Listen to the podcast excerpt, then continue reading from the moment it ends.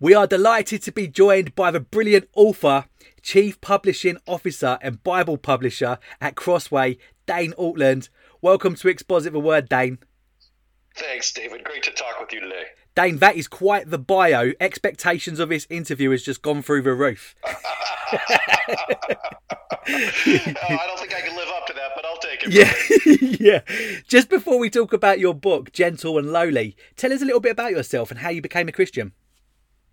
Well, I grew up in a godly family. So thankful, very thankful for a dad and mom who loved the Bible, the gospel, the the the, uh, the local church, and who discipled us. Um, and uh, so I came into Christ. I don't really remember a time when I didn't acknowledge that Jesus was the King of everything and the Savior of my own life. Um, uh, uh though I was a very squirrely uh, sinful young man, and in many ways continue to be. Yeah. But uh, work today uh, for Crossway, as you said, been here for ten years. Love working here. Very grateful for it. I love the gospel. I love preaching, teaching, uh, writing, uh, serving the church with good, solid resources. I love the Puritans. Uh, live here in Wheaton with my wife and our five kids, ages 13 through 4, four boys and a girl. So God has really smiled on me. Ah, amazing. What was it like growing up as a pastor's kid? You know, you hear horror stories, David, and yeah. I, I can't relate. Yeah. Um, of course, for many of my growing up years, my dad was, though he would often be preaching on a Sunday, he was teaching. His day job was teaching in a seminary at Trinity yeah. in uh, outside Chicago, teaching Old Testament there. For me, that was fifth grade through the beginning of college. But yeah, for the other years of my growing up, he was pastoring. I don't remember it being anything except um, a reality that instilled in me a sense of the gravity and weightiness of the local church mm. and the privilege, the privilege of being a shepherd in it for my dad. Yeah. So, um, uh, I'm not perfect. My dad's not perfect, obviously, but I, I just grew up with a wonderful sense of the uh, the sacred privilege of having meaningful roles in the kingdom through mm. the local church. Mm. And I'm so thankful for that. Yeah, absolutely. That's so good. As a family, you guys have published a huge amount of books. I've got to know, are you guys competitive? Because if this was my family, Dave, I'd be looking over my shoulder at what Gavin's up to, checking out his reviews, rankings on Amazon, and I'd be texting him whenever I overtook him. Tell me this is what you guys are doing, Dane. Um, okay, G- Gavin writes uh, books at the pace at which I read them. and, uh, he's cranking out, I think, four books this year, something like that. Yeah. So he's just a, a monster when it comes to reading and writing. He's way out ahead of me. My brother Eric, too who's over there near you teaching at uh, Oak Hill there in London. Yeah. Um, teaches Old Testament there. Both of them way smarter than I am. Uh, it, and um, so, you know, the Bible says in Romans 12, outdo one another in showing honor. That's the Bible's one uh, competition. Yeah. And um, so that's a fun one to take place in, and I can easily say I, I'm the middle. Eric is older, Gavin is younger, but I look up to both of them and marvel at it. Actually, they're two of my dearest friends. Ah, so good. How did you come to write Gentle and Lowly? And give us an overview of what it's all about.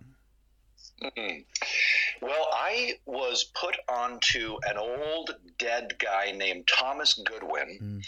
Who died, who was born in 1600, died in 1679, uh, an English Puritan. I was put onto him by Mike Reeves, and um, uh, Mike uh, pointed me in his direction through some online, an online article that Mike had done.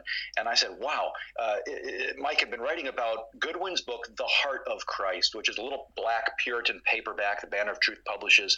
And I got a hold of that short little book and read through that, David, in 2013, I think. Yeah. And I still have not picked myself up off the ground. Mm.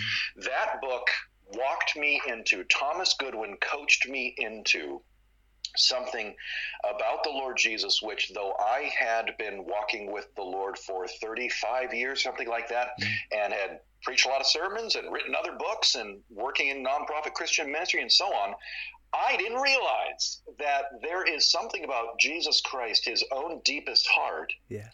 that is there in the scripture and is in continuity with the Old Testament teachings about who God is, that has to do with his heart being drawn out most strongly to us in, not once we get over our sins and the anguish of our life. Mm. And Goodwin helped me to see that from the scripture.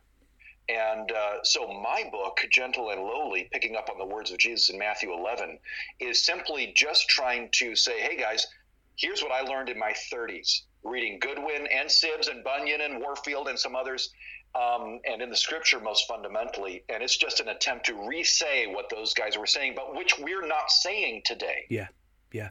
Uh, so true. What do you think is the biggest misconception Christians have about the heart of, of Jesus?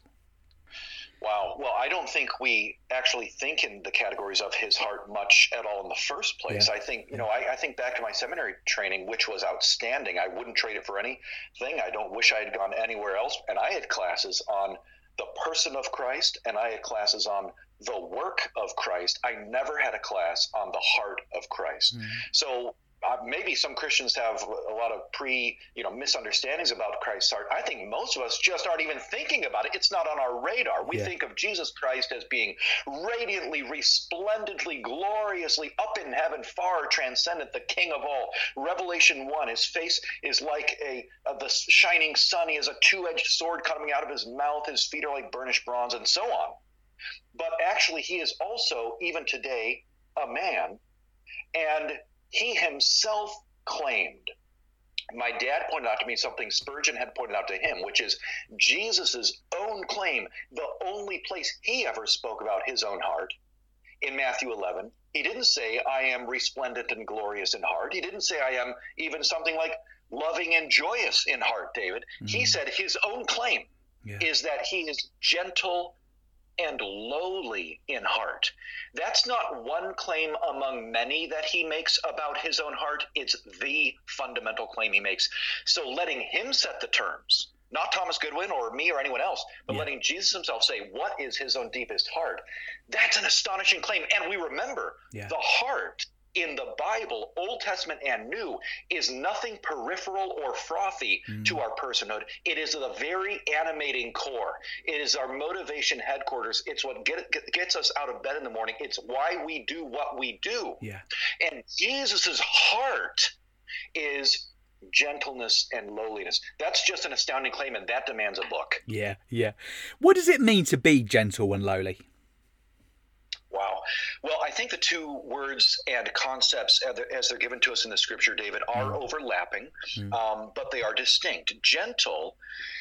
Wow, he is gentle. He is. Um, he's not rough with us. He's not at an instinct level exasperated with us.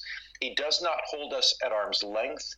He does not reach out and touch us and, like us touching a slug, immediately retracts and withdraws because yeah. of how disgusting we are. Yeah. He is um, open and accommodating to us. He deals tenderly with us. He deals um, sweetly, Jonathan Edwards would say, with us. He is gentle with us and he is lowly. Now that's a word that actually elsewhere in the new testament christos is translated humble. Yeah. This is a this is an amazing thing. He is lowly in heart. He is yeah. humble in heart. Well what does jesus christ the risen and exalted and ascended lord of the universe have to be humble about? Yeah. well the point that he's making is he is the most accessible and accommodating and approachable person in the universe. There is no you don't have to take a ticket and get in line. You don't have to get work your way through security to get to him. Mm-hmm. You don't have to um, there's no prerequisites like you can't take Latin 201 until you take Latin 101. Mm-hmm. There's no prerequisite. He is completely open. He's lowly in heart. It's the opposite of having to approach a dignitary mm-hmm. politically today where you have to get through all this red tape and bureaucracy. Yeah. He's completely open. That's amazing because yeah. he's the the one. He is the Revelation 1 Christ. Yeah. He is the one who, if anyone in the universe should have a lot of security, he should. Yeah. Yeah. but he says his heart is gentle and lowly. So this is just deeply consoling. Yeah. We should be reminding each other of these truths every day, shouldn't we? It's just absolutely incredible. Amen. Yeah. You can so see that the Puritans have had a huge influence on you whilst you were writing this book. I'm interested, when did you first come into contact with the Puritans and also how have you grown in your, your knowledge of them? Oh wow! Well, I, I remember in the uh, 15 years ago in seminary, brother, going down into the, the basement of Buswell Library, a Covenant Theological Seminary in St. Louis, Missouri, on a quest to find John Owen's Death of Death in the Death of Christ. Yeah. Because I wanted to settle once and for all the L in tulip and figure out, am I a Calvinist or not? Yeah. And so I went down and found that book, and I didn't read a word of that book because I was convinced by J.I. Packer's introduction. and I might, have, I might have perused Owen's work a little bit there, but I was totally put off and intimidated. I did not know what he was talking about. Yeah. But you know, since then, I've really fallen in love with the Puritans, not because they are so brilliant, though they are, not because they wrote so much, though they did, not because they were so faithful in, in the midst of uh, oppression and persecution, though they were, but because they understood who God is most deeply in grace, mercy, and love for straggling sinners like me. Mm.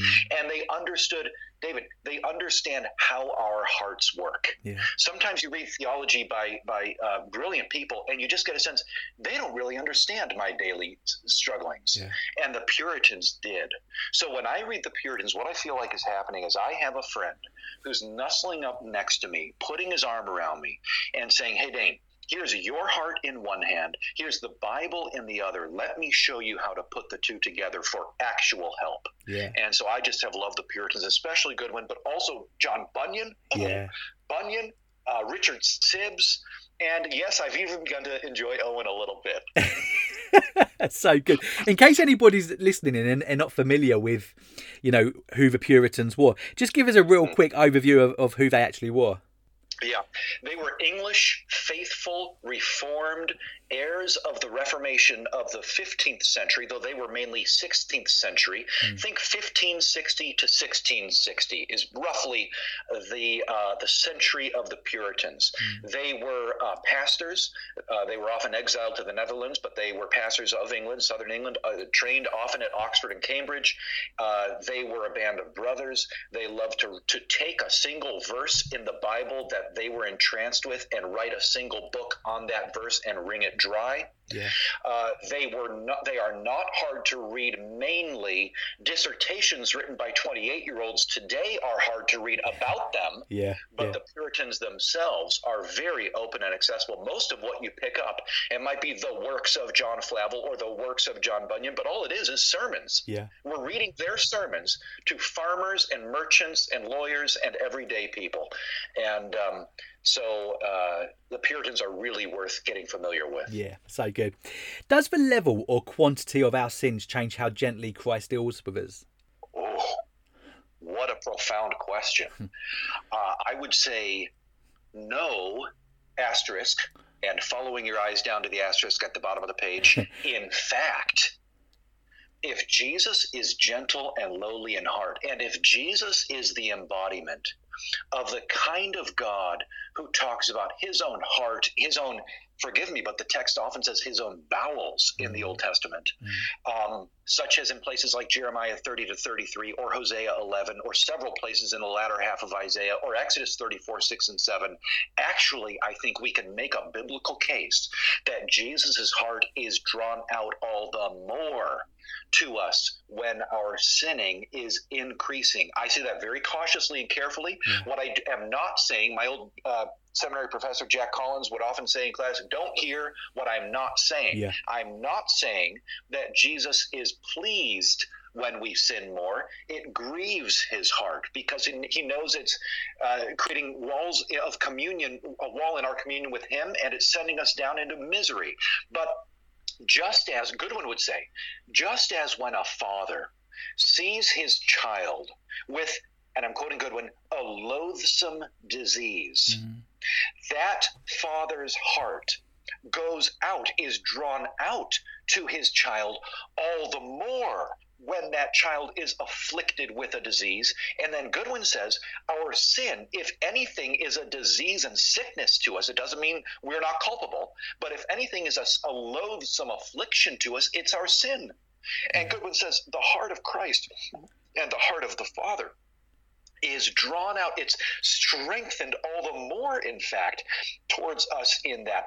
And I think we understand that, those of us who have our daughters and sons, we know when we see our son or daughter sinning, mm-hmm. being foolish, there's we're sad we discipline them we might punish them. There's consequences, but also at a deeper level, at a heart level, our heart is drawn out all the more to them in longing, in yearning.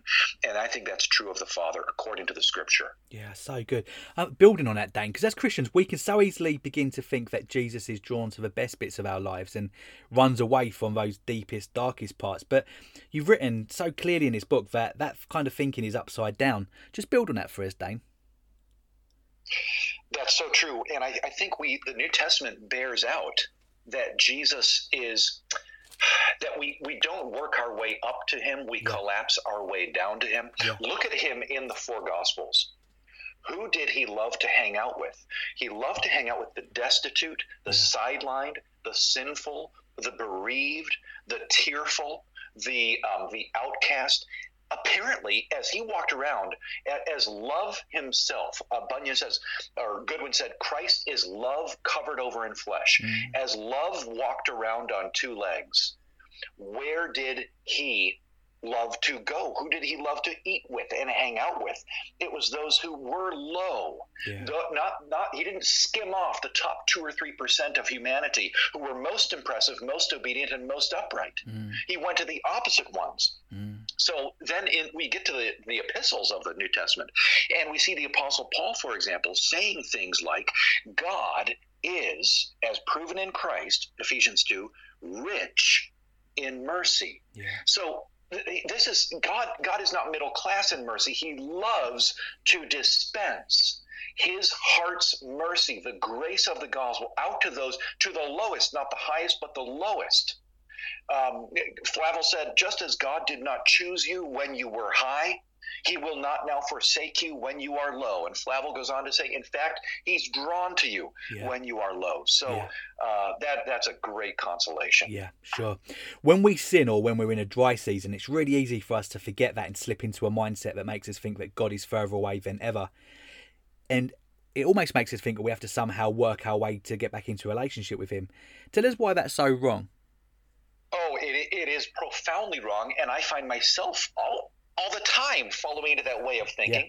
Yeah. You know, okay, I've worked my way out of his favor, we yeah. feel. Yeah. And therefore, how am I now going to work my way back in? Now, why do we do that? We do that because that's how we treat other people. Yeah. When we try to self atone in that way and yeah. try to feel badly long enough or obey better enough long enough for us to get back into God's good graces, so we think, we're doing that because we've created a God in our own image. Yeah. It's not the God of the Bible, it's how we treat other people. We treat people in a tit for tat law rather than grace kind of way, and we simply project that onto God. It's way down deep inside of us. We deeply, as fallen people, we deeply deeply resist a God who, um, for whom we might take a thousand steps away from Him, but in repentance and faith, turning around, it's one step back towards Him, and we're fully embraced yet again.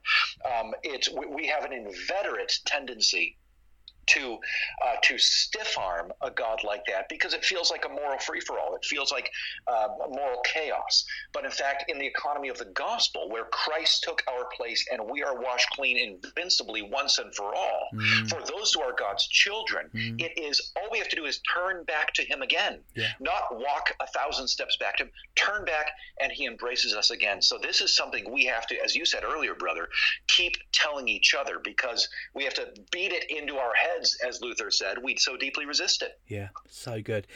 Your book is such an encouragement for us to lower the Christian mask that we can so easily put on because we can also slip into another mindset that Christ died for our sins up until the point when we become saved. And then after that, we can only make these small little mistakes. Tell us again why that's not true and Jesus' blood covers all of our sins, you know, that we make for the rest of our lives. Oh, my goodness if that isn't true, then I quit. Yeah. I can't I can't be a Christian. Yeah. If being a Christian means that when you are regenerated, when you're born again, when you're converted, when you are first justified, yeah. that at that point, God now gives you a blank slate and a fresh start. Mm. If that's all it is, forget it. I'm out. Yeah. Because I, I the sins that bother me most, David, are not the sins before I was a believer. Maybe that's, uh, uh, you know, everyone has their own faith journey. Yeah. For me, it's the sins after I've become a believer that are most yeah. troubling to my conscience. Yeah. Why? Because now I now I, I'm sinning against light. The yeah. Puritans would say. I'm I know better.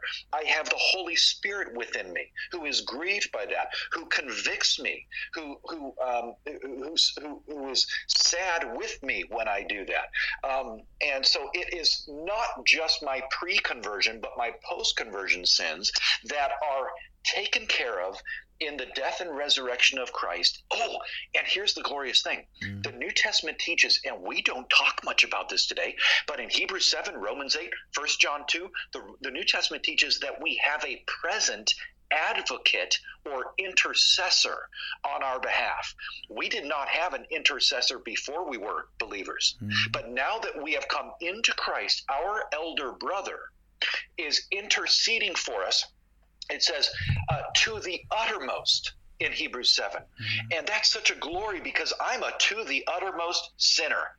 But he is interceding Hebrews 7:25 to the uttermost. So right now, now what, what does that mean? Does that mean that somehow his atoning work 2000 years ago wasn't enough and he got Christ now has to supplement it by interceding? No, his atoning work was perfectly satisfying. All Jesus is doing right now in the courts of heaven before the Father with the angels looking on is pressing refresh on that in heaven. He is applying moment by moment in heaven what he accomplished 2,000 years ago. And that's a glory. That's so comforting. And uh, nor does this mean that the Father somehow needs to be persuaded as if the son and the spirit are real eager for me to be washed in fresh forgiveness but the father's a bit more reluctant. Not at all. Mm-hmm. the father is john 17 says the father himself loves you. So the father son and spirit are totally in solidarity with one another if i can speak in that way in their love for us. But in the way that the persons of the Trinity worked out our salvation. Uh, Christ is the one who accomplished it. So he's the one saying to the Father, Father, look at these blood bought brothers and sisters of mine, your own children. Would you not love once more, moment by, in this very moment, even as they are a sinning, uh, Goodwin says, yeah. to forgive them afresh. And the Father says, There's nothing I'd rather do. Yeah, so good. The way we think about our relationship with Jesus and his heart has a huge impact on how we see our assurance of salvation. Tell us about that, Dane. Mm. Well, it's it's awful to go through our Christian life, isn't it, David? And we feel like we are moving in and out yeah. of certainty as to our status before God mm. and His heart for us. And I think one one way that the heart of Christ helps us in the direction of assurance, as you've just asked, is that we know at one level objectively that the, the cross of Christ and his triumphant resurrection forgives us in the, at the level of justification, at the mm-hmm. level of uh, washing, at the level of cleansing, objectively, 100% black and white. Mm. But if if Christ, if God uh, forgives me and justifies me objectively, but he's a little bit frustrated about it, if he's still kind of holding me at arm's length and at a relational level, at a heart level, he's sort of putting up with me despite having fully justified me, then that really puts assurance on rocky ground because it's a matter of how God himself feels towards me. Yeah. But if if I can take the twin blessings of the objective and the subjective, the atoning work of Christ and the, the merciful heart of Christ, and have both of those fully mine um, according to Scripture and be reminded of it afresh day by day. Hear it in the preaching of the word and in the sacrament, and pass it on to others in Christian fellowship throughout the weekend on Sunday. I think that's a very powerful, it has been in my life, a very powerful tandem or duo, twin set of blessings from the scripture to help me have assurance. Yeah, so good. What does Christ's intercession for his people reveal about his heart? Mm. It reveals that he did not do something that he was very happy to do 2,000 years ago, but now he's cooled off. Yeah. It reveals that he didn't really love us back then. John 13, 1, having loved his own, he loved them to the end. That means up to the cross. And then his love for 2,000 years has been petering out. Yeah. Um, no, rather, his present daily intercession, that is, the work that he is doing now. What is Jesus doing now? Uh, his intercession for us shows us that uh, that his love never wanes. It does not ebb. It is not dependent on anything we do or don't do. It is not um, running like a, a gas can uh, engine running out of gasoline. It's not uh, like me running out of energy. It's nothing like that. Uh, his love is strong, full. It's high octane. It's industrial strength and never ebbing. We know that because he continues to intercede for us. So that is that's the glorious proof of his undying love. Yeah, so good. Just like if we were to discuss one aspect of mine or your personality, we can easily distort that person's character and end up painting a little bit of a caricature of that person. How do we reconcile the parts of the Bible where we read about the wrath of God? And also, a following question Is the Father's disposition towards his people different from the Son's? Mm, not at all. No, the Father and the Son are totally in sync with mm. regard to how they feel about us. So there's a wonderful place in Volume One of Flavel's works, John Flavel, where he creates a um, a sort of uh, speculative, imaginary, but biblically informed conversation between the Father and the Son, yeah. and it's the the Father saying you know, uh, oh, my son, what am I to do about all these uh, sinful people? And the son says, Father, let me stand in for them. Let me bear their uh, reproach. And there's just a heartful, moving conversation, dialogue. The father says, But my son, if you bear their uh, reproach, shame, and guilt, then I will not spare you anything. And the, the son says, Father, nevertheless, it is my deepest desire to take that upon myself like this. And it, it's not as if um, we have uh, an angry father, though there is anger in God, mm-hmm. and I do not wish to say there isn't, mm-hmm. but it's not as if we have the father who is angry in a different way and has a different disposition than the son does. It's simply that the father ordains salvation, the son accomplishes salvation, and the spirit applies it. So they have distinct roles in the economy of the gospel. But you know, uh, David, even in Matthew 11, so no, the Father and the Son are totally in sync. Yeah. But even in Matthew 11, to answer the question, hey, Dane, aren't you just extracting one side of Jesus and neglecting others? I mean, don't we need to appreciate that there is, uh, Jesus is a multidimensional Christ? I would say, oh, yes, absolutely. Even there in Matthew 11, uh, in the paragraph before Jesus says, I am gentle and lowly in heart, he's denouncing cities where he had been doing miracles and they didn't repent. And he's saying, you know, woe to you, Chorazin, woe to you, Bethsaida. You know, if these miracles have been done in Tyre and Sidon, they would have repented long ago, and you haven't done so. So pronouncing a woe is, is pronouncing a curse. It's saying yeah. you are on the path to judgment, condemnation, and hell if you don't repent. This is not a mushy and frothy Christ. Yeah. But it but it is to say that nowhere in the scripture are we told that Christ's heart is wrath.